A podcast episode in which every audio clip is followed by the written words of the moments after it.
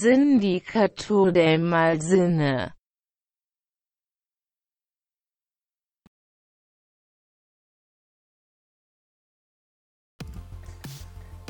¿Qué tal? ¿Qué tal? Muy buenas tardes o noches más bien.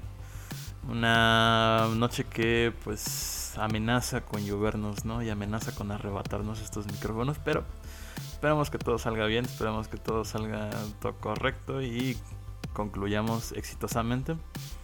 Antes de eh, seguir con esta temática, eh, porque va a ser como una especie de episodio diferenciador del resto que ya les tenemos preparados. Eh, quiero preguntarte cómo estás, muy. Estoy muy bien, Brolitos, emocionado de por fin volver al espacio regular, vaya. Al horario regular. al horario, no, no el horario regular, porque ya esto va a ser mensual, supongo. Pero sí contento de que tengamos otra vez el, el podcast. Exacto, este, este extraño episodio que cada X tiempo eh, tiene un nombre demasiado gracioso.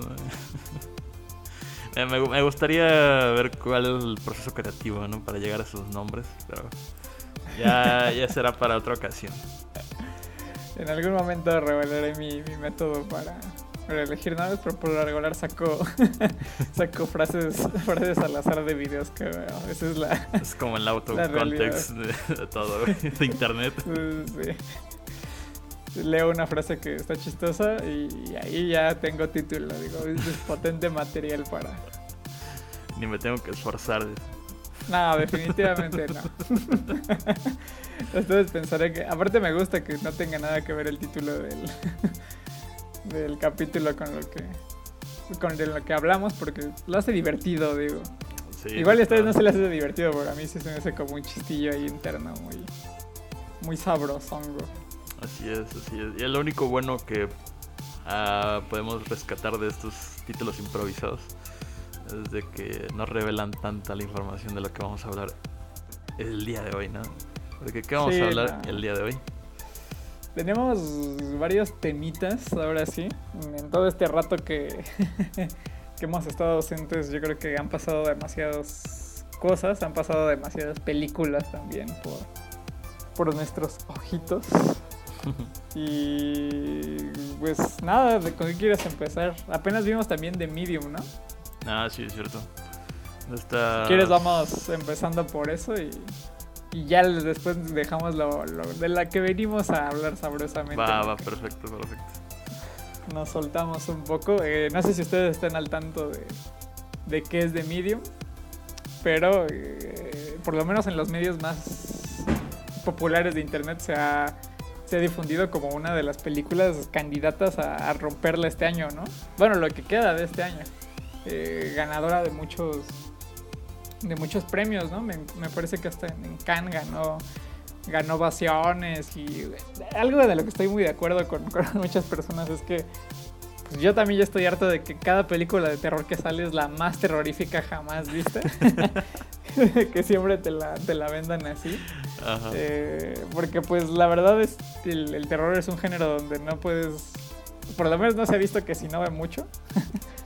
aunque, aunque digan que Ari Aster y lo que ustedes quieran, pero yo sigo pensando que todo está como muy en base al exorcista, que si no han visto el exorcista un sensor,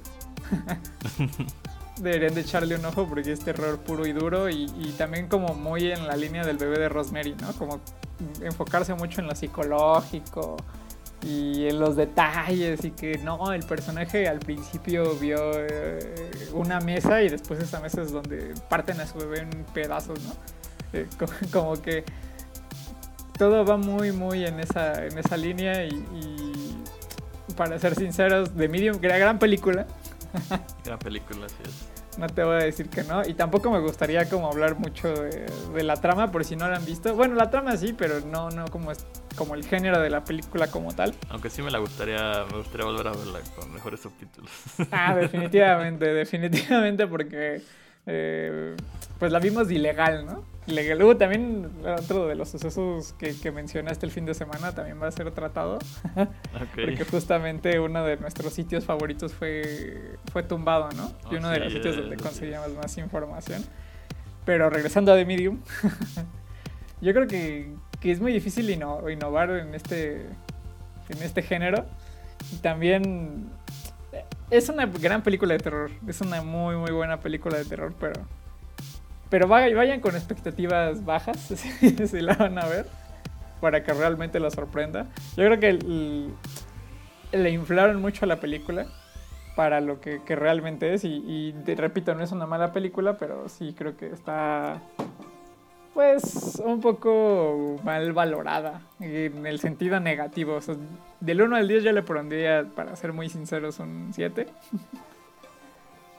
ya sé que está mal calificar, pero para que vayan con, con esa expectativa así de que si la, si la van con si la van a ver con expectativas bajas, yo creo que sí llega un 9 o un 10 en una escala de valor nada objetiva. Eh, pero bueno, es que el tema que trata también es muy innovador, ¿no? Y yo creo que más que hablar de, de la película como tal, es importante mostrar que eh, post Parásitos o post Parasite, eh, el cine surcoreano está teniendo un auge muy cabrón, ¿no? Sobre todo, sí, todos. Y ahorita más con este boom, ¿no? Que tiene la serie del el juego del calamar. Digo, no, pues está todo en, en boca de todos ahorita. El, el- la producción surcoreana y pues obviamente ya todos quieren algo de, del de este cachito que es Corea. Sí, Y- no sé. Sí, sí, sí. Nada, Ah, adelante, bueno. adelante, sigue, sigue. Eh, Yo voy a volver un poquito al medio porque mm, fíjate que en mi familia sucede algo peculiar con las películas de terror porque al menos en, en lo que compartimos, ¿no? De ver películas, que es mi hermano y yo, las películas de terror son como, ah, mira, este, susto, scream- screamer, eh, no sé, efecto de sonido que, que te hace saltar. Y hay veces en las que aprecias ese tipo de cosas. Eh, de hecho, mi hermano es uno de esos que aprecia ser asustado, aunque ya no tiene como esa facilidad de hacerlo. Pero luego llegas, hay momentos en los que sí llega desapercibido. Y yo creo que uno de los grandes fuertes, no, no en temas de, de temas o de los que quiera manejar, que eso ya lo, habrá- lo dirá este Moyo, ¿no? Pero en lo que respecta a lo que es el terror puro, es este es una película que no te llena por completo de este terror, pero tampoco este te deja en paz, ¿sabes? Sí, sí, sí, sí. Y es- eso me encanta, ¿no? Eso es lo que podríamos valorar de, de Medium como algo destacable. Sí, no, o sea, no estoy diciendo que sea mala película, porque definitivamente no. Y Braulio, Bra- Braulio vio que a mí me gustó mucho. O sea, en lo personal me gustó mucho, pero siendo ya muy objetivos, yo creo que eh, el gran problema que tiene, no el periodismo, digo, más bien no la crítica, sino el periodismo cinematográfico es ese, ¿no? Como que se encarga mucho de cualquier película que ovacionan en un festival ya automáticamente es buena. y eso pues no, no me gusta del todo, porque a pesar de que, de que también me guste mucho lo que hace Ari Aster, creo que ah, ah, está como en, en el nivel de Midsommar, diría yo. O sea, en esas películas que son impactantes, que te Mm. generan siempre como esa sensación de tensión, pero que no llegan a, a cumplir como una película de terror como tal, ¿no? Yo diría que es como un thriller eh, psicológico, Claro, claro. por lo sí. menos, pero mucho llevado a otro nivel, ¿no? Eh, muy parecido, diría hasta yo. Sería como una versión suavizada de, de lo que vimos en Holocausto Caníbal, muy, muy diluida. Pero. Pero es muy buena, como que. Como que. Como tú dices, ¿no? El manejo de la tensión está bien logrado, por lo menos tres cuartas partes de la película así. Eh, yo pienso que el final es donde más decae, pero sigue siendo, sigue siendo muy, muy buena película. Y no solamente decae eh, en generar tensión y demás, sino también cinematográficamente es muy... Ay, empieza como, a está grabado también, ¿no? Ah, sí, pero si te das cuenta toda la película tiene como... Es, tiene unos planos muy bonitos, está muy bien cuidada también la fotografía, hasta esa parte de la, de la película. Toda la película está muy, muy bien cuidada. Las locaciones están bien cuidadas, la fotografía está bien cuidada, las actuaciones también son muy realistas. Exceptuando el final, repito, yo creo que lo que le da en la madre a la película es que la última cuarta parte de, de The Medium sí es, es muy carente, como que no, no hay un cierre satisfactorio de la película. Pero definitivamente, si me preguntan, yo diría que, le echaran un ojo. Seguramente los fans más, eh, más de Hueso Colorado van a decir que es, el siguiente, el pináculo del, del terror contemporáneo. Eh, yo pienso todo lo contrario, pero creo que. El bebé de Rosemary. es que yo soy fan del bebé de Rosemary, pero él siempre se burla de eso. Ah, ¿cómo crees? ¿Cómo crees?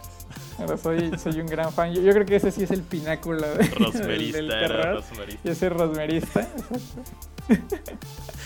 yo soy más de eso que de, del mismo del mismo exorcista, ¿eh? ¿Qué, otra película es como muy de culto? Estamos aprovechando ah. igual porque yo creo que la película de Medium, ya a propósito, va a ser estrenada en cines próximamente. Me parece que.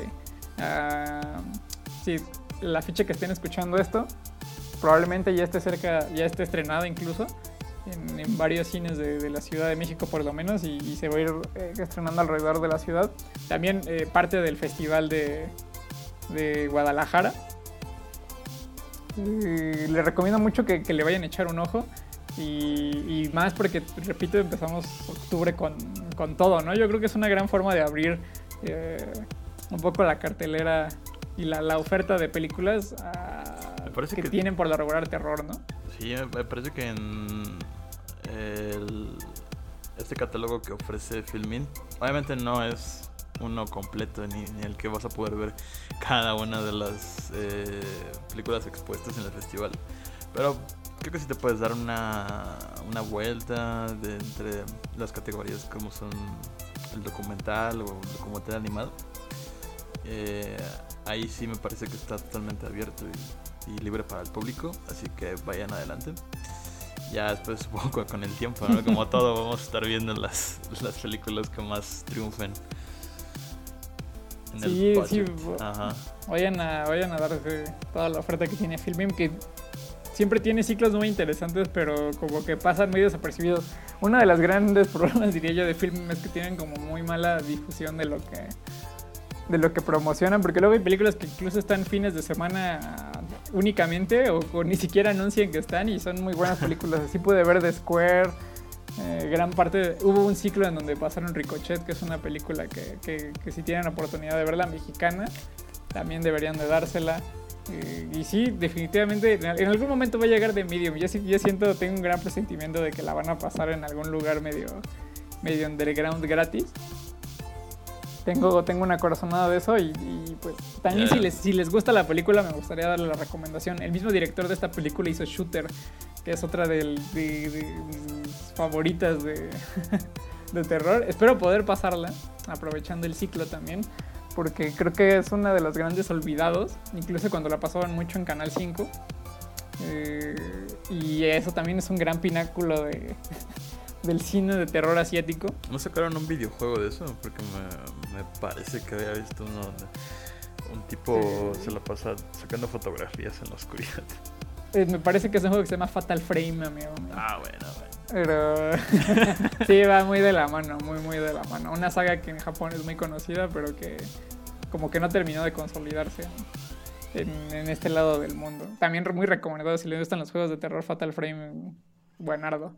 Pero bueno, Braulitos, hablando de, cine mexicano y de filming, ¿qué te parecieron los Arieles también? Que es algo que, de lo que estabas muy decepcionados. Muy decepcionados. Pero pues también... Eh, creo que contentos también por otra parte. El hecho de que, bueno, sí, el, todo este, eh, ¿cómo decirlo? Notoriedad, ¿no? Que se cargó el baile de los eh, 41, me parece. Sí, sí, sí. Eh, obviamente es como que un poco... Eh, no estamos de acuerdo con, con toda la, la premiación que se le dio a esta película sin embargo, por otro lado, eh, la película que sí recibió bastantes nominaciones y por lo tanto muchos, este, muchos ganadores eh, fue Sin Señas Particulares de la directora, ahorita no recuerdo su nombre, pero se apellida Valenzuela. Fernanda Valadez. Valadez, ah, ok. Fernanda Valadez. Valadez. Ah, bueno, me confundí con el V. Eh, y bueno, yo sinceramente eh, me encantó esta película, eh, sin señas particulares. Inmediatamente que, que, que salieron todas estas noticias, la fui a buscar obviamente y me la vi.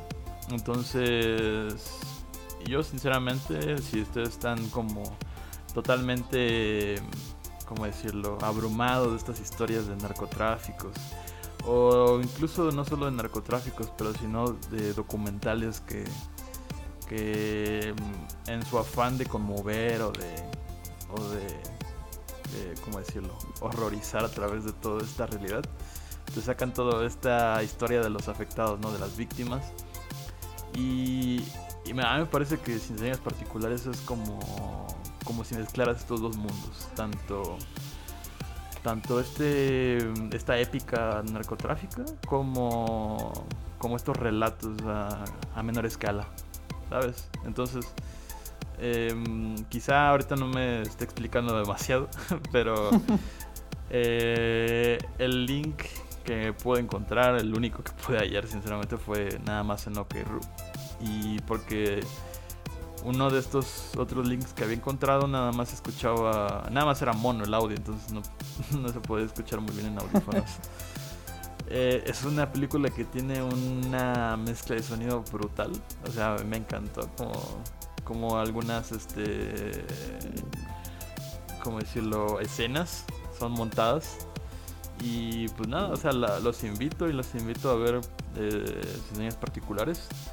Eh, y que me den su opinión, ¿por qué no? Sí, sí, definitivamente, porque creo que es una de las películas que, que, es como un game changer, ¿no? De la temática de, de, narcotráfico, justamente como dices, que es más como un...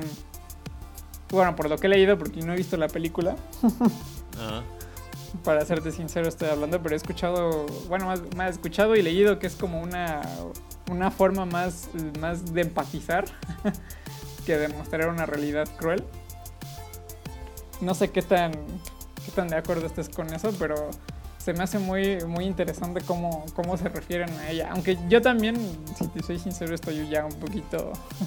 siento que estoy un poquito quemada la, la temática del, del, narcotráfico y demás. O sea, sí soy a la idea de, de que hay que visibilizar y demás en, en el cine.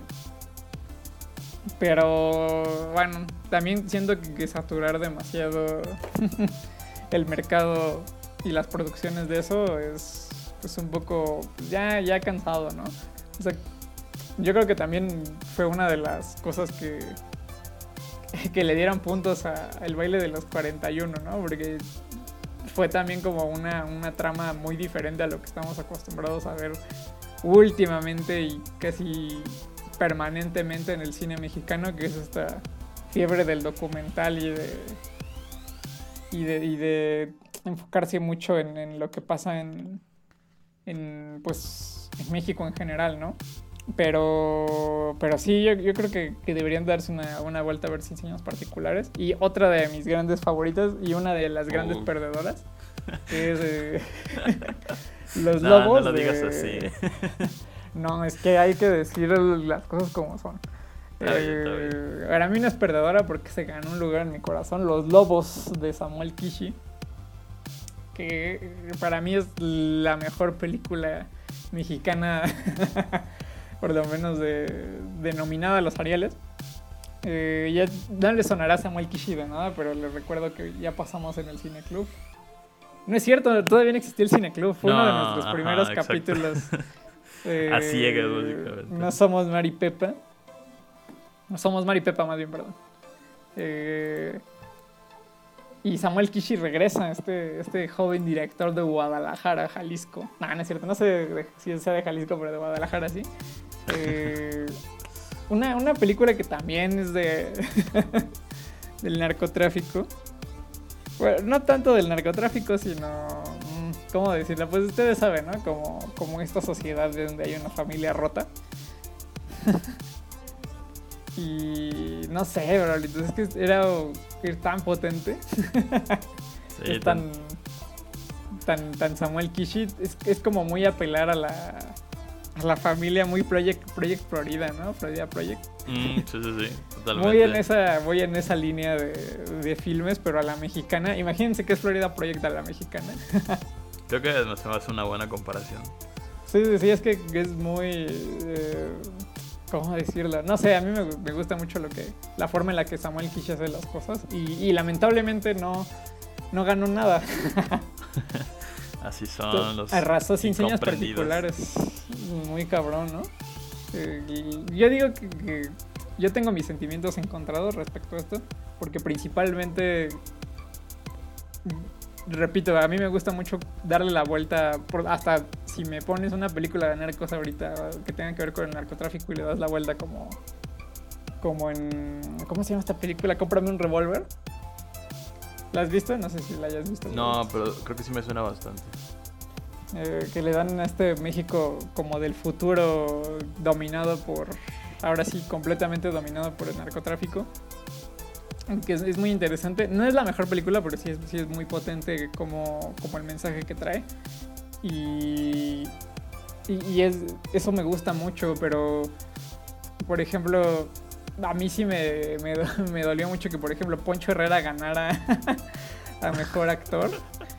Porque creo que este tipo de películas, y no estoy demeritando, ¿eh? no estoy demeritando el trabajo de nada, pero yo siento, y es otro tema que, que- que estaba platicando con Braulitos, ¿no? Que, y creo que incluso en, en el podcast, no recuerdo si lo hablamos, de que muchas de las películas que están muy enfocadas para Netflix están hechas bajo un algoritmo, ¿no?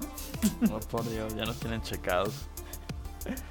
Eh, entonces, bajo este algoritmo dicen como a ver qué temáticas están pegando. Dependiendo de cada... o sea, esto sí es súper del futuro, dependiendo de cada país y todo. Eh, y a partir de eso buscan algún director que se afín a las temáticas o que tenga un, un guiones o que esté trabajando cosas similares y se hace la película. Eh, yo siento y algo que no me gusta mucho de esta película es que siento y he leído que pues, es una película prefabricada, ¿no? Eh, tal, sea, el guion es original y todo, pero se siente, se siente esa esencia como muy de que mete mano Netflix para, pues ya sabes, ¿no? Para quedar bien, para decir, mira, yo también tengo producciones que pueden competir con temáticas de un país en específico y al mismo tiempo estoy, estoy siendo inclusivo. Cuando en De- realidad eres como un número más, ¿no? En toda su. En toda su Sí, red. sí, sí, porque llega, llega en un momento también donde, donde como que si te das cuenta sus producciones también están apelando mucho a cierto tipo de público.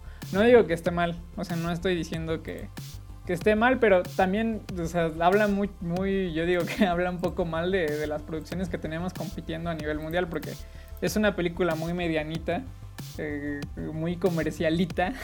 yo sé que también están súper en contra de esto. De, de un suceso que sí pasó, pero está explorado de una manera, yo diría, muy superficial.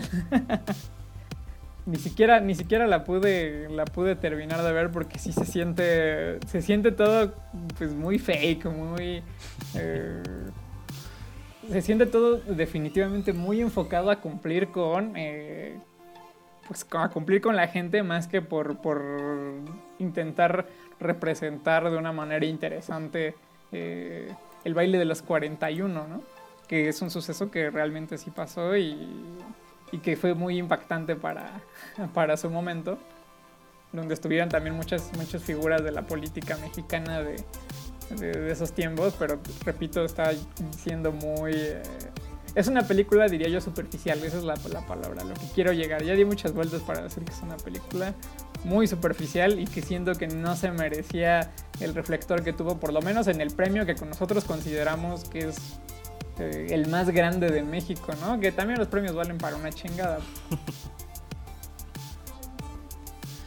Es cierto, es cierto. Quiero decir, em, aún así la... ¿Cómo decirlo? Estos premios no, no los demeritan, sino que todavía más los expone a más crítica, ¿no? A más Exacto. ojos. Y eso, por una parte, ya no lo puedes borrar. Y claro, es bastante... doloroso, como tú dices, ver cómo Samuel Kishi no puede, no, no, no logró llevarse ningún premio esa, esa noche. Pero pues al menos espero que eh, en estos ratos de curiosidad, ¿no? Si lleguen a, a ver, ah, mira, este Samuel Kishi, vamos a ver una, esta película de los lobos, etcétera. Ojalá. Ojalá, o no, o, o el baile de los 41, o no. Pero De- dénsela, o sea, yo diría que o sea, estas películas que estamos mencionando, como dice el buen Braulitos, es- pues, lo importante es verlas y abrir el debate. Si no la acaban, tampoco los culparía. Porque tampoco, o sea, repito, es una película muy superficial. No tiene, no tiene como un- una potencia como tal ni, de visibilización, ni de mostrar un evento histórico, ni nada. Solamente intenta ser como medio polemiquita y ya.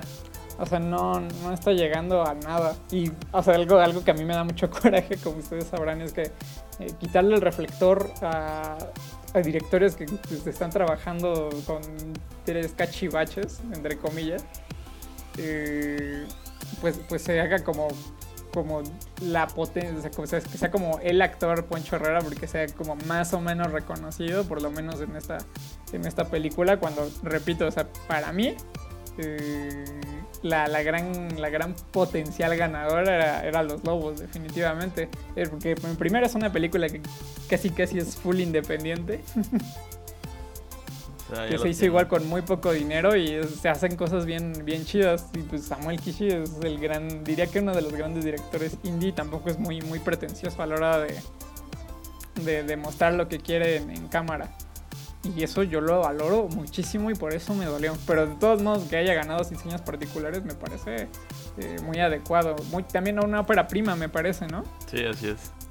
Una ópera prima que también compitió y perdió contra, contra una película que probablemente hagamos una critiquita de, de ok, ya está bien. Eh, otra, otra de mis grandes favoritos que a Braulitos no le gustó. y a mí me pareció, eh.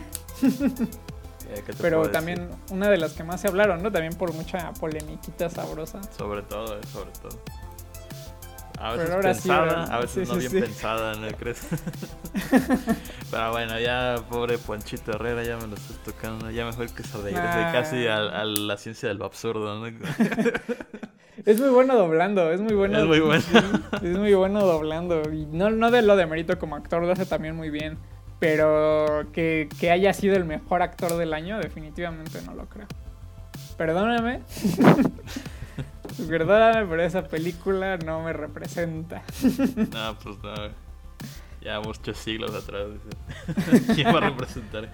Nada, es cierto. Pero bueno, moviéndonos un poco un tema, ¿no? Que eh, quizá sea un poco contraparte de estos premios. donde mm, este reflector, pues, maximiza las vistas de ciertas películas. Hay otros lugares en donde sucede totalmente lo contrario, ¿no? Y es cuando te metes con los derechos de autor.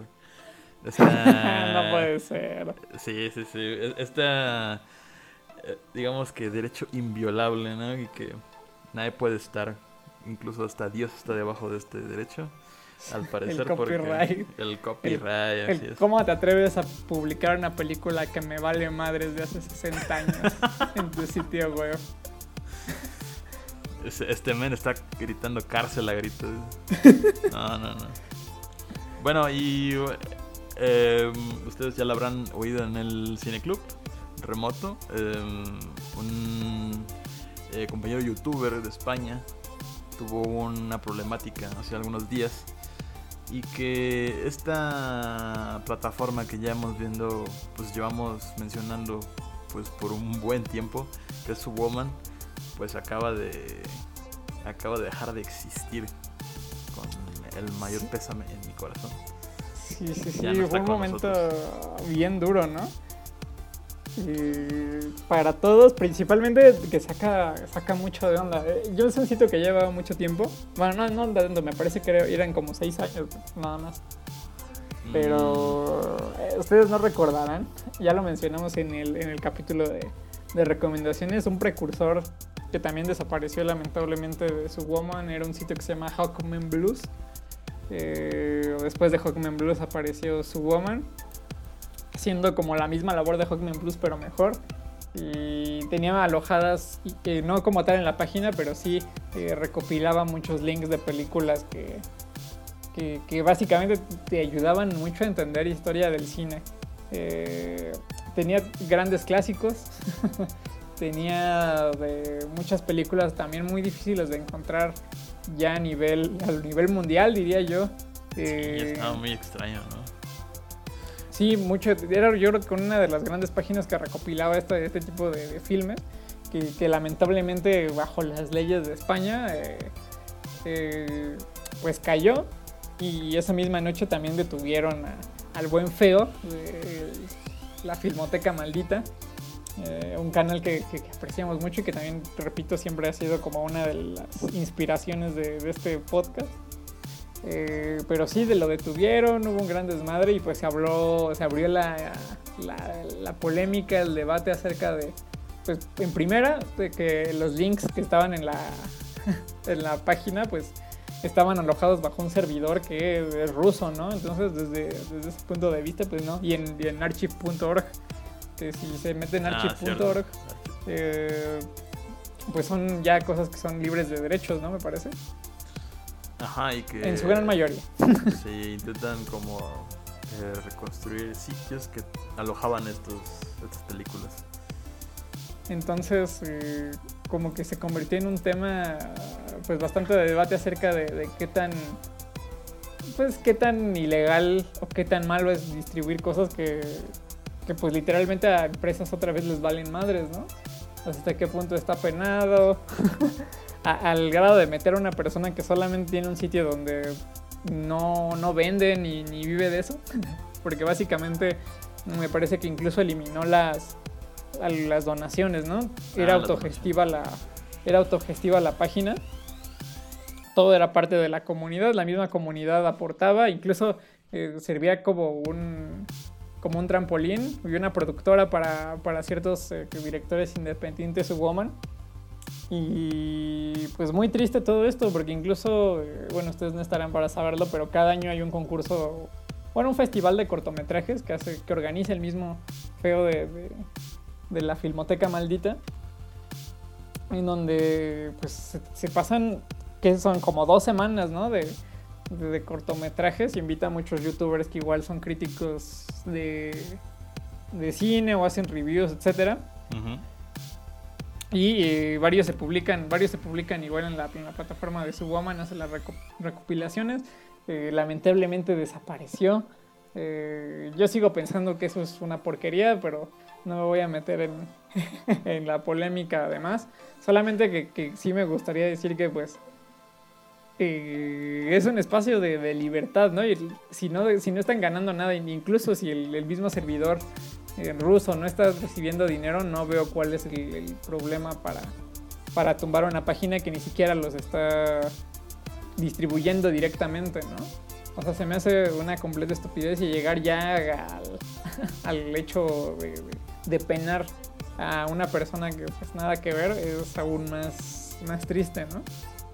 Sí, ahorita ya simplemente queda esperar eh, estas sesiones dentro del juicio en donde se encuentra el feo.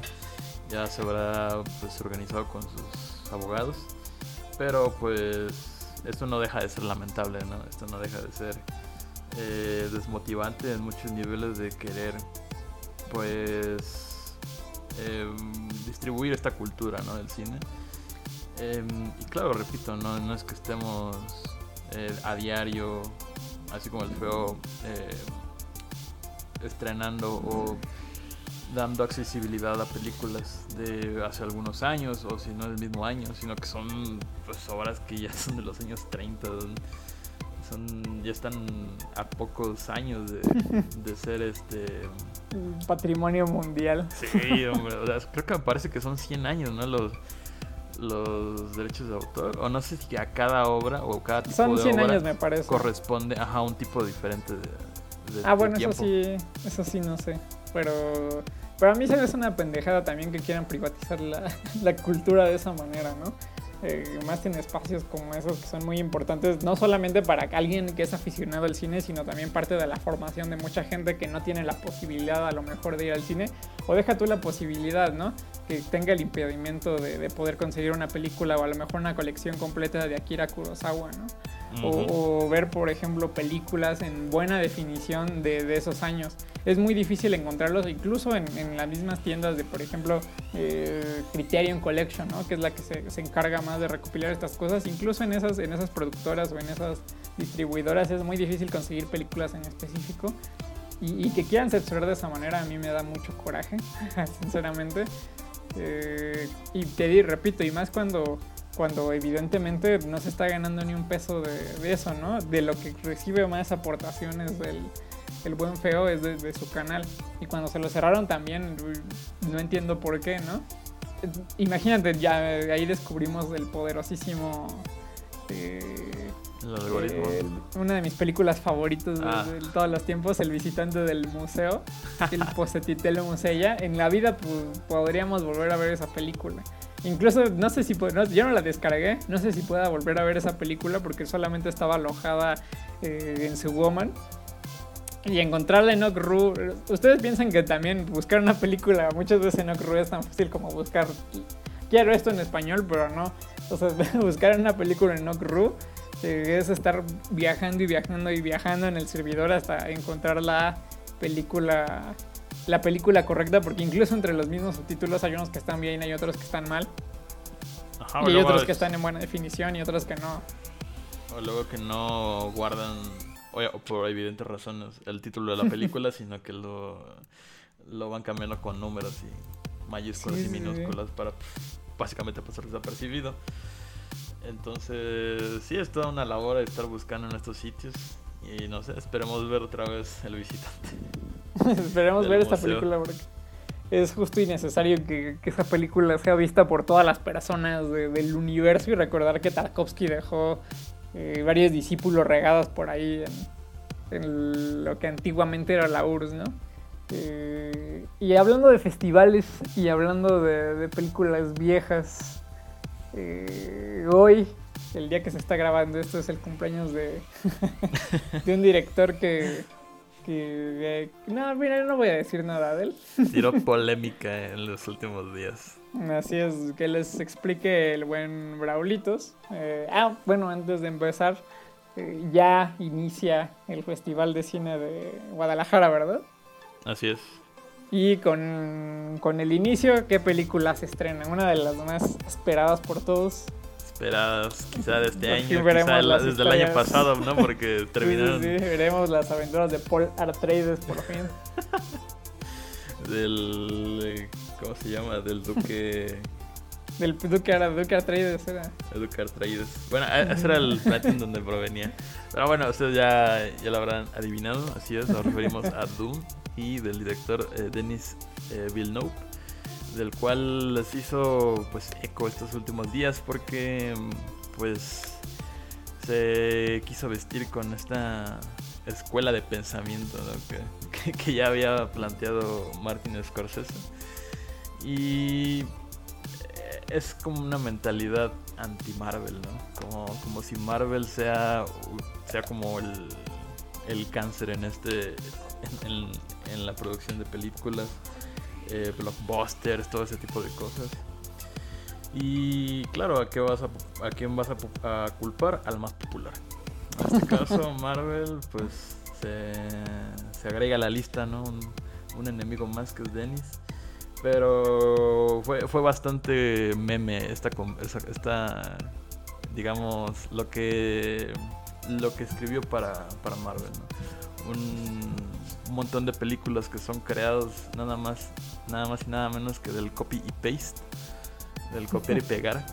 Pero obviamente eh, la gente no es tonta, ¿no? y le hicieron recordar que la mismísima Dune eh, también sufre de esto. También este, es un copy paste.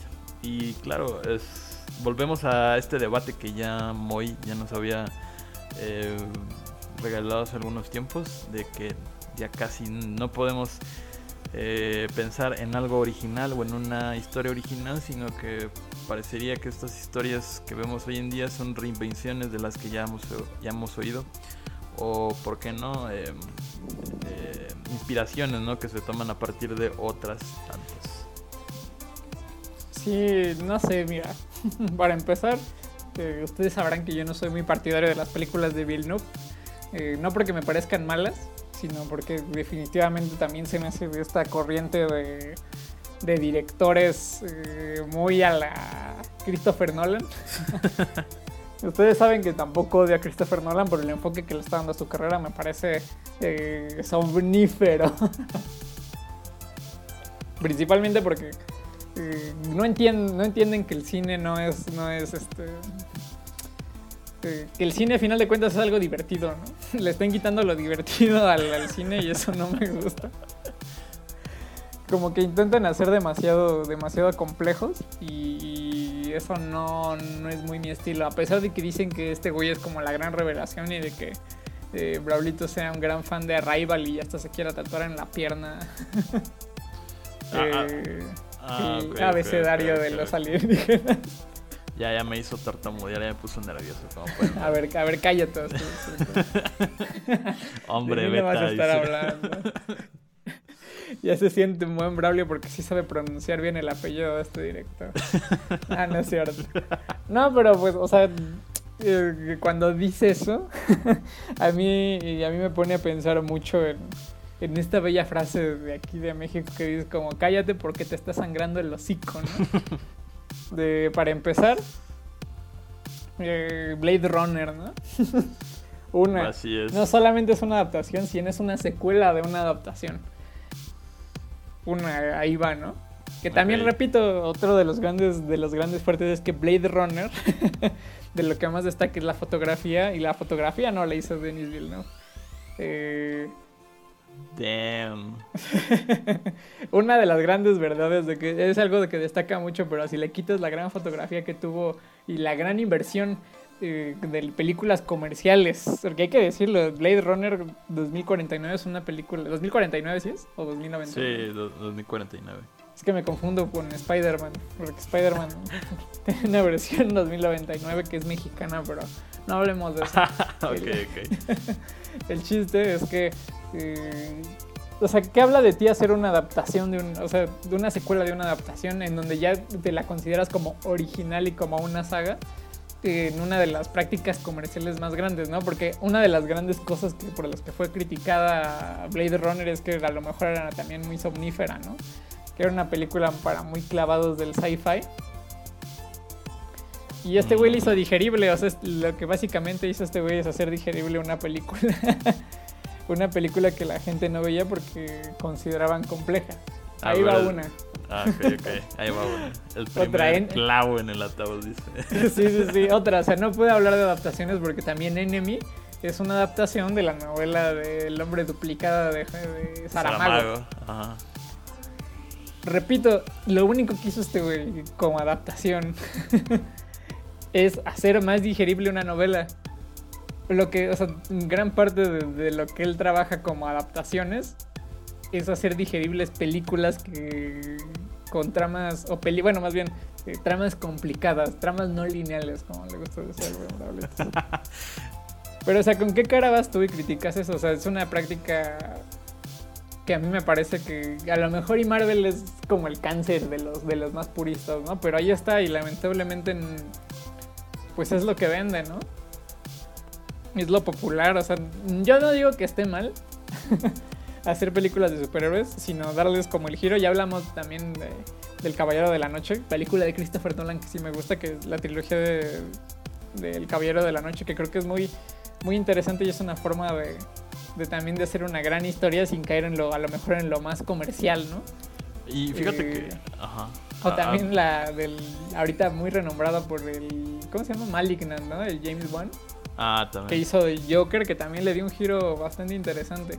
Yo creo que la, la tendencia va, o sea, si, si a mí me tocara hablar de eso, diría como, ok, es un género que ya, se está, ya está quemado como la chingada, como lo estuvo el, el sci-fi en su momento en los 80s, como lo estuvo también el cine de terror y las teleseries en los 80s, en algún momento va a caer. A mí no me gusta, pero creo que si se le puede dar un giro, puedes crear cosas interesantes y ya no tienes que decir que, que, es la porquería del cine y la muerte del cine. Y saben que eh, casi todos los comentarios que van a, ese tipo de películas es eso no es cine, porque sabes que sí, sí es cine, lo que yo hago. Cuando hizo Dune, güey, o sea, Dune probablemente la vamos a ver. Y yo, a mí sí me gusta que todo de la casa Atreides y vamos a conquistar a Rakis y el Moadib y todo lo que tiene que ver con eso, pero definitivamente no creo que, que, sea una de las gran, un gran director que, uff, las obras que hace son súper importantes, ni, ni, que tampoco, te, o sea, no así como despierten gente, despierten de este, de este gran sueño y de esta Matrix que está creando Marvel y la industria, cuando él, ese güey, se encarga de hacer películas para Warner, eh, todas sus películas son mega comerciales y también no responden como a una visión tan personal, sino que también responden mucho a un mercado y a hacer películas que, que, como pasa con, con, Christopher Nolan, lo que pasó con Tenet, en responder a, tanto a un público que a lo mejor es mucho más clavado como una, una persona que consume a, a a este tipo de películas más marvelescas, ¿no? O sea, es como morder la mano de las personas que a final de cuentas van a ver tus películas. Sí, es este. O sea, entiendo que. Que pueda enojarte el éxito de otra. ¿Cómo te atreves? y todo eso. no, no, no, pero, o sea. Que decir, regresando a que, bien, le puedes dar otro tratamiento a una película de Marvel y todo eso. Eh yo siento que también están atorados en otro problema, que eh, no importa cuántas adaptaciones hagas a la pantalla grande de, los cómics Marvel, eh, esta queja tan fundamental que reciben los fans es al respecto de la fidelidad que hay en una adaptación. Y eso es algo que, mm, digamos, quizá eh, Blade Runner 2049 al ser una secuela directa de, de, Scott, de Real Scott, em, tengamos en cuenta también que no fue una, una adaptación tan eh, fiel a, lo que es eh, la novela de Phil K. Y pues todo este desarrollo, todo este desembrollo que pues simplemente se deja llevar por, ah, ok, eh, al final el el Harrison Ford al final tiene una hija, ¿no? de eso se trata Blade Runner 2049. Y, y ya y tal, ¿no? Pero em, yo siento que em, también, como, creo que lo habíamos comentado en otro, en otro eh, podcast de este tipo, en donde hay eh, puristas, incluso puristas se pueden, no sé, nos podemos referir a ellos eh, dependiendo al espacio en donde nos situemos, ¿no? Y claro, hay bastantes de tipo de personas en Marvel, como los hay fuera de él. Em, pero eh, no sé, yo siento que em, eh, todo este atractivo que, que, se carga Denis, que toda esta em, producción, ¿no? Que Ah, pues ahorita, se viene mamalón. Yo, yo creo que no había visto una película tan esperada como la de Dune, sinceramente. Y, y ahorita las, las críticas, las valoraciones y las reseñas que les están dando son totalmente positivas. Eh, por un lado, van a, van a tomar en cuenta las dos películas anteriores igual de Dune para ver, ah, ok, este, se mejoraron esto, se mejoraron el otro.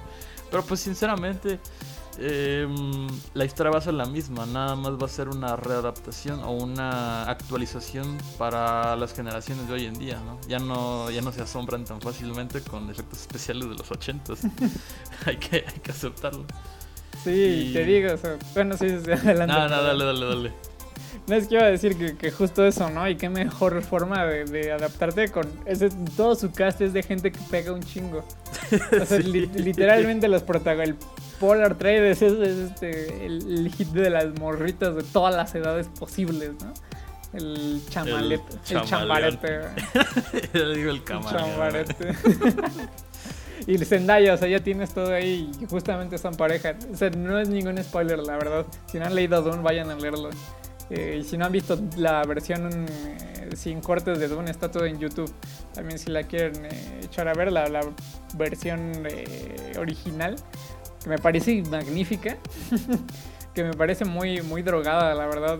Dune, eh, también adaptar Dune en una película es muy complicado. Me parece que también la, la partió, ¿no? Va a partir la, la película en varias ah, partes. sí, no sé. Y qué bueno porque eh, entender toda la trama de Dune y el universo que plantea es muy complejo. Eh, Por una serie ya. eso. Es que sí, es, es, es muy larga. Digamos que la saga Dune va por como... Va muy... Si ustedes están acostumbrados al anime, sería como algo de los yoyos. va muy en esa línea de, de- de hablar de generaciones y que el abuelo y que... Por ejemplo, lo que estamos viendo ahorita es como muy, muy primigenio de, de Arrakis y lo- todo lo que pasó después. Eh, ya entenderán qué es Arrakis en su momento, ya entenderán quién es Polar Traders en su momento, el, el profeta Muad'Dib que despertó al que estaba dormido. Recuerden esa frase principalmente. Eh, que, que van a ver mucho eso en, en Twitter y en Facebook. Mucha Ya no. gente va, va a usar esa frase de, recuerden, despertó el que estaba dormido. Ya no espero por eh, esta Halloween y, que, y ver disfraces de, de Dune. A mí me gusta mucho el traje que, que usan en Arrakis, ¿eh? Ajá, o Eh. ese o, o del juego del calamar, güey. Los dos voy a ver un chingo. Uh, el del juego del calamar. No, no, no. O sea, vayan a verlo porque definitivamente más que. O sea, la visión. Aquí lo único que les importaba a, a los- a la gente del dinero era, era tener a alguien que, que supiera dirigir una película de una manera seria, pero yo creo que sin ser tan, tan drogado, tan arriesgado en ese sentido de. de porque, vaya, no me quiero meter en spoilers, pero digamos que el protagonista principal porque hay, hay varios protagonistas de, de esta serie. De repente es la mamá, de repente es el papá, de repente es el hijo, de repente son las personas que se encuentra el hijo en cierto punto. De- pero como que la trama es muy, muy, eh, muy bíblica, diría yo. O sea, si, si, si algún día alguien encuentra este libro y ya desapareció la, la raza humana, probablemente crea muy, muy fervientemente que antes nos regíamos bajo estas cosas. Muy mesiánica. Sí, muchísimo, muchísimo, muchísimo, muchísimo. O sea, la, la película de... ¿Quién fue? ¿Quién fue el director de Dune? Fue... Ay, es que... El Hubo Una la hizo. Ay, ¿cómo se llama este güey? David Lynch, David Lynch, pero también hubo una versión más drogada, ¿no? eh, Jodorowsky. De Jodorowsky. Bueno, no importa. La versión de David Lynch ya de por sí es muy, muy, muy potente. ah, también está en Netflix, no sabía. Eh, es muy. Pero también muy resumida. y, y intentó también como que no puedes evitar el, el, el cortar estas escenas donde Polar Trades, que es el protagonista, de la casa Trades, porque también hay casas, o sea, todo, todo encaja muy bien también para la época en la que estamos, Todo, todo. por el hype de Game of Thrones y que todavía existe como este, este amor también por el sci-fi. Y, y todo eso, no sé, no sé qué también lleve, como tú dices, ¿no? Se segmenta mucho porque, por ejemplo, a mí me gustan mucho los libros de Dune y, y, el, y todo el sci-fi en general. Y el libro se me hace, o sea, si se hacen algo muy, muy serio, pues yo vería muy positivamente una visión muy Jodorowsky. Ok. Principalmente porque es una cosa muy... No sé cómo, no sé cómo llamarlo, ¿eh? pero una, una visión muy elevada, muy, muy cabrona de, lo que es Dune y de lo que representa también como el origen de todo el universo. Pero por ejemplo, Denis Vill- Villeneuve, te aseguro que todo va a ser paletas grises, güey. Hagan de cuenta que, va a ser Star Wars, pero con la paleta de colores y la fotografía de Arrival. Y también, no sé, te digo, a mí me molesta mucho que los directores como el Scorsese digan que el, que el cine, cuando todas sus películas tratan de lo mismo, o sea, no digo que esté mal. Pero, o sea, ¿cuál es la diferencia? Que él, que él se esté reinventando, ¿no? Te digo, el comentario iría más en, en- en el camino de, ah, mira, pues es que yo hago esto y mi- yo sigo una temática, pero intento reinventarme y demás. Denis Villeneuve es lo mismo, o sea, todas sus películas o son sepias, o, trata el lenguaje, o trata eh, repito, como de hacer este sci-fi a lo mejor como muy, eh, muy serio. Pero no, o sea, no, no, tampoco puedes llamarte como, como una autoridad o un juzgón de, de- de- del cine de Marvel y de las adaptaciones, como tú dices.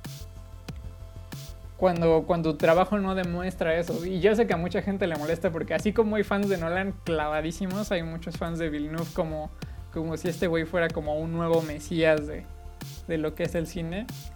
Y, y, o sea, yo repito que hay, hay que tener mucha, mucho cuidado con lo que con, con cómo vienen estos comentarios porque tarde o temprano la gente se va a cansar de Disney. o sea, es cosa de- del, del tiempo. Y, y si te das cuenta, o sea, Disney tampoco ha matado, Disney y todas estas películas de superhéroes y lo que tú quieres, no ha matado tampoco que, que producciones igual más medianitas o, producciones alternativas a esto tengan un éxito muy cabrón, ¿no? Ya pasó con Joker, ha pasado con Malignant, eh, va a pasar pasó con Parásitos, que es como lo, lo más nuevo que también rompió madres muy cabrón. O sea, yo, yo incluso lo vería como algo positivo de que, esté tan saturado el mercado, porque si se hace algo diferente, muy interesante y bien, da para mucho de, de volverse, de algo muy, muy interesante. Y siendo sinceros, me caiga mal o me caiga bien Villeneuve y, y el otro güey, el Christopher Nolan. La Creo que es muy importante de notar que, que, que Dune es una... O sea, que esto también está muy bien pensado. O sea, no es, no es como que, ah, yo hago Dune y así. O sea, lo- los inversionistas saben a quién tirarle y probablemente con, con la mano en el corazón te digo que este va a ser el próximo Señor de los Anillos fijísimo. O sea, la gente le va a mamar porque... Sí, sí, sí, porque, repito, es, es redituable en muchos sentidos esta película. ya me está yendo Sí. mucho de, de, de a lo mejor del tema que era la adaptación, pero eh, ahí, ahí tenemos otro punto de comparación, ¿no? Todo lo que dejó El Señor de los Anillos como una épica contemporánea durísima. Yo creo que para los más clavados, incluso para mí es, es mucho más destacable que lo que logró Harry Potter y Star Wars en su momento. eh, ya en términos de producción El Señor de los Anillos y también en, en como un shot cultural, ¿no? Claro, Eh, y creo que creo que eh, ya tuvimos el medieval y ahora vamos a tener eh, el futuro. Eh, Esto definitivamente estoy seguro que va a pegar muchísimo. Si lo hace bien, porque también sabemos que mucha de la crítica también está pues pagadilla, ¿no? Como lo vimos con, con el Escuadrón Suicida, que también decían que era como el siguiente paso de las películas de, de superhéroes y que James Gunn lo había logrado. Nos dimos cuenta que, que pues para nada para nada era lo que esperábamos, pero yo creo que esta película sí se viene muy fuerte. Eh, hay que, te repito, hay que tener mucho cuidado con lo que con lo que dicen los directores y también cómo lo maneja la prensa, porque muchas veces también transgiversan la- las palabras y las, las entrevistas. Pero repito, pues lo que siempre les hemos dicho, ustedes, o sea, no hay cosa como que tú vayas al cine o tú descargues la película legal o ilegalmente como quieras y des tu, tu veredicto final y también, o sea, tú como, como consumidor seas como bien sincero con, contigo de cuando te dan algo, no conformarte con que haya muchos efectos especiales, ¿no? Porque igual ustedes, pensarán que aquí va a haber puta un montón de, de- efectos y demás y la verdad no, o sea, el mundo de Dune es muy, muy normalito. Mucha tierra. Sí, Arrakis, es- por lo menos la primera parte lo que vamos a ver hoy es pura tierra. Sí, pura sí, tierra y un castillo. Un castillo o dos. O sea, no. no vamos a ver mucho de las casas porque también todo lo que. Toda la mitología que. Creo que esta es como la probadita. O sea, esto no es ni el 1% de, yo creo que de lo que se puedan encontrar en los libros y ¿Tú en crees, todo el universo de Dune. Entonces, ¿Tú crees que obviamente ya está dando todo este toda esta ola de aceptación en torno o alrededor de Dune? Pero si toda esta eh, digamos que atención se queda todavía con la película, volveríamos a ver a, a Demis haciendo una secuela. Definitivamente. Es que, mira, ahí va la cosa. A ver. Yo, yo sinceramente pienso, te digo, por las proporciones, porque ustedes, neta, neta, neta, neta, o sea, esto se puso en, la- en- en el foco apenas, pero Dune es, Dune es demasiado grande. O sea, ni, ni yo ni yo aguantaría acabar todo, toda la novela completa, toda la saga completa, porque neta es muy grande. Todo lo que construyó. Hay, hay idiomas de Dune, no me acuerdo cómo se llama. De hecho, hay una. O sea, el- su nombre de mecénico Ah, sí, de cierto. Polar Atreides es Moadif, que también significa como ratón de la noche, algo así. Esto es una cosa súper clavada. Eh, yo pienso que esta, esta primera película de Dune es solamente una prueba. es como una beta de ver si, si pega como, como saga esto. Y es como la gran, la gran prueba, no solamente de, de como la apuesta para tener la nueva gran saga. Me parece que es Warner, ¿no? También la que produce Dune Mm, sí, creo que sí. es como la gran prueba de Warner para saber si todavía sigue en el juego de crear estas épicas inmensas. Porque yo estaba viendo justo ¿no? cuando Universal intentaba hacer lo mismo, pero con estos monstruos Sí, sí, sí. de películas pasadas. Eh, no le fue tan bien, sinceramente. Sí, no es que es muy, muy complicado. Y yo creo que esta, esta sí es una prueba muy definitiva. No solamente, como tú dices, ¿no? El tema de, de segmentar a, lo- a los grupos de fans de cosas. Porque, por ejemplo, también eh, pasa mucho en Marvel, ¿no? Que, que los más puristas dicen como, "Eh, ese traje no es de Spider-Man, porque ese traje salió en el, así en el número no sé qué, güey, del X. Y también les parecen como unos posers los que son fans de las películas. Eh, no sé cómo, no sé qué vaya a pasar con esto. La verdad es un, va a ser un evento muy interesante. Porque también yo creo que el sci-fi no ha sido algo que se ponga muy de moda en estos días. Yo pensé que iba, iba a pegar mucho con, con, la, con Blade Runner, pero tampoco fue el boom de que se empezaron a hacer muchas películas de sci-fi. Otro, otro gran golpe que yo pensé que iba a dar como, como pauta a, a ya se acabaron los superhéroes y ahora viene otra vez este, el futuro. Eh, era Cyberpunk 2077, que tampoco pasó. Mm. Eh, y ahora yo creo que con esto. Es que no sé, o sea, yo, yo sí me la pensaría bastante. Porque no es el sci-fi que a lo mejor muchos esperarían. o sea, esto no es Star Wars. Inspiró a Star Wars esto, pero no es Star Wars. Tampoco es Game of Thrones. No, Está muy alejado de ser Game of Thrones esto. A pesar de que, de que sí hay casas y todo eso, también no está muy... Está cerca y al mismo tiempo no, por, por en cuestión temática, pero tampoco, tampoco está muy, muy a la par de Game of Thrones. Entonces, si, si van buenas calificaciones de esto, sí me interesaría ver cómo funciona. Y te digo más porque esta película no es, no es nada de lo que vamos a ver en el futuro. Esto solamente es un experimento para ver si la saga eh, pega y que el Villeneuve está al nivel de, de- de producir una película de, de estos de estos niveles, de este rango. Ya nada más falta que se eche para atrás el Bill, ¿no? Diciendo, no. No creo, ¿eh? No creo porque, pues, o sea, sería dejar como una obra incompleta. Yo digo que por lo menos, es que mire, lo más probable es que esto sean tres partes. Que sea como Polar Trades, el- lo que pasa, digamos que en la primera parte, Ajá. con el... eh, No, no quiero darles spoilers, pero... eh, lo que pasa con Polar Trades cuando Jan está solo, voy a decir nada más eso. Ok, sí. Y Polar Trades ahora es personal, es la, la última hora. La última. Así lo dividirías. Es que ajá, es un viaje del héroe muy tradicional. Es Polar Trades, que es como un güey que es súper cabrón, pero como muy hijo de papi. Que En la primera, bueno, eso, eso pasa en los primeros minutos de la película, me vale decirlo. Descubren que, que es un, que es como, es Dios básicamente. Sí, es como parte de una profecía, por así Sí, es, es Dios, es Dios, es Jesucristo. Pues es- estamos viendo, estamos viendo la Biblia, pero en el futuro. Nada más que hay un problema, ¿no? Porque supuestamente el, e- este tipo de personas, o al menos creo que se tenía pensado que iba a ser concebido como mujer y en realidad termina siendo... Termina Ah, no, no, no, no, no. ya, bueno, ¿Por ya hablaremos de, de Dune, yo creo que a profundidad, porque se nos está acabando un poco el tiempo. ya Pero va si a ser quieren- un podcast de Dune nada más. De un podcast solo de Dune, no, no es cierto. Mira, para aclararte tu duda, no, no, no, no, no, estás un poco mal. O sea, se supone que, que, por ejemplo, los poderes que tiene eh, Polar Trades solamente son, este, solamente los poseen por lo regular sacerdotisas. Mm.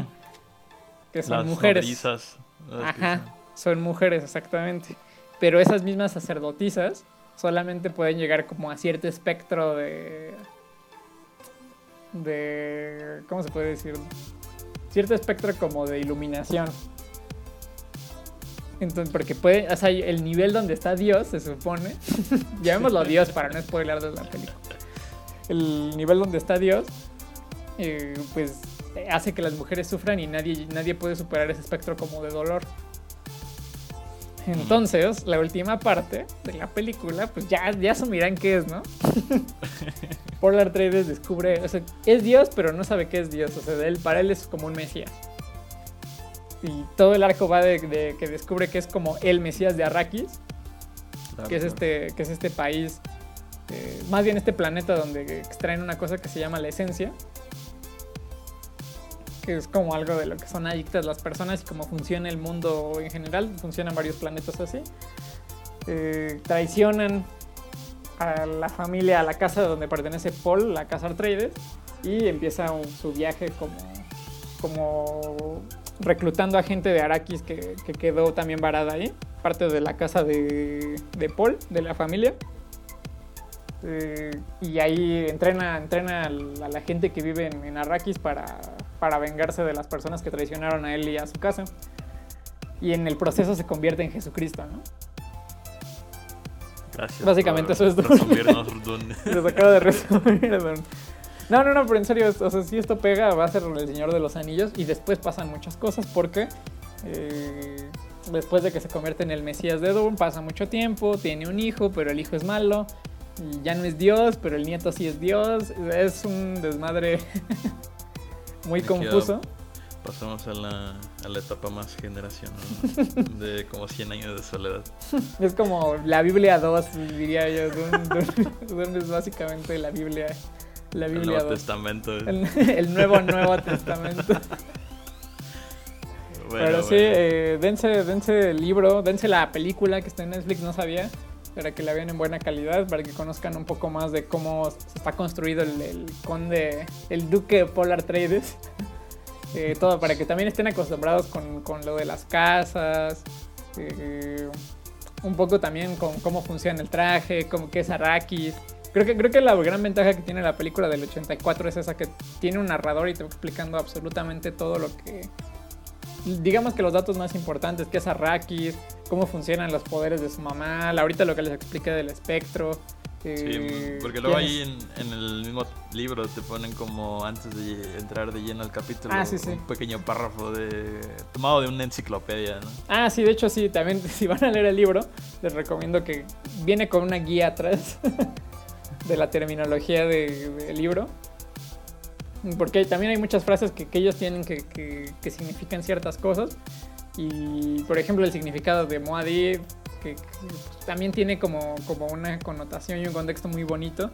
Que él es como de él, cómo llega y que no se adjudique él principalmente como un líder, pero que es como un ratón que llega furtivamente al lugar, pero después se, se gana el lugar de los, de los guerreros de, de Arrakis. Eh, también la, la forma de pelear, uff, la forma de pelear de, la casa Atreides también les va a sorprender mucho. Eso, eso me emociona bastante, ¿eh? porque es, es muy budista también, eso, eso está loquísimo. Entonces, eh, pues nada, o sea, tengan lo que siempre les decimos, cuando alguien dé una opinión y cuando vean, vean que alguien dice que Marvel no es cine o que también el cine está muy choteado como yo de, de- de gente que se rebusca además, pues mejor vayan y sean críticos con, con lo que ven, no se conformen tampoco con lo que están viendo, eh, vean mucho cine de lo que les guste, siempre, o sea, no hay como un género que sea más inteligente que otro, ni películas que sean más...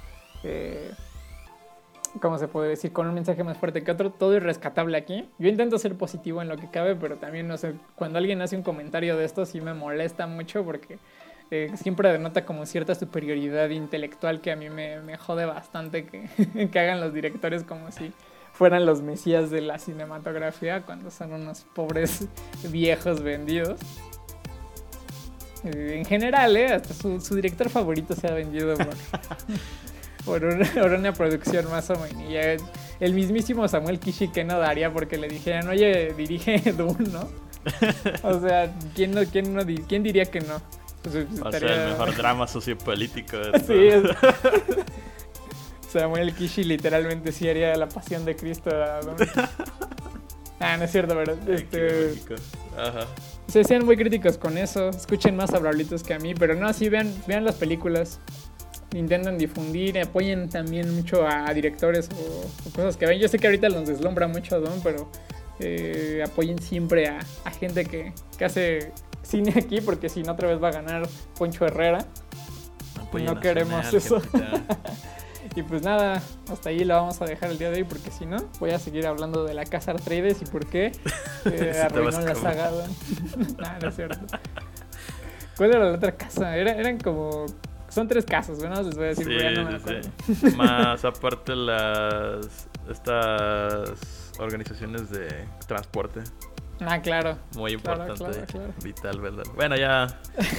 Si quieren, si ustedes- quieren un, un capítulo eh, en específico de Dune o hablándoles de sci-fi porque es algo que, que evidentemente nos gusta mucho, también les podemos hacer un capítulo especial en algún momento, ¿no? Probablemente el, el siguiente estaría bien, ¿no? Ahora ya que, ya que hablamos, hayamos visto Dune el mes que viene. Espero, espero que así sea. Esperemos Ya se que... estrena este mes, ¿no? Sí, entonces yo creo que ya podremos también hablar de Dune, hacer un capítulo especial. Ah, y bueno. si se dan las cosas igual y la transmitimos, pero no les prometemos nada. Entonces, pues ahí la dejamos. Voy a decir las redes sociales para que no se les olviden. Estamos en Instagram como arroba crimen sindicato, en TikTok como sindicato del mal cine, en Twitter como arroba crimen sindicato, en YouTube como el sindicato del mal cine, en Letterboxd también estamos como arroba crimen sindicato. Ya saben que siempre se suben ahí las listas con las películas que recomendamos de cada ciclo. Estamos en eh, Twitch como el Cineclub Remoto. Transmisiones, ya saben, sábados y viernes. Vamos a estar transmitiendo ahora sí eh, súper seguido de aquí a por lo menos lo que acaba el año con un ciclo de Navidad. Y eh, ya, ya saben, los ciclos temáticos. Entre el, el ciclo que se viene entre octubre y diciembre, en noviembre, uff, se van a morir porque peliculones que vamos a tener. Entonces disfruten mucho este y disfruten mucho el que sigue. Eh, también les agradeceríamos mucho que nos siguieran en Twitch porque ya casi monetizamos el, el canalcillo.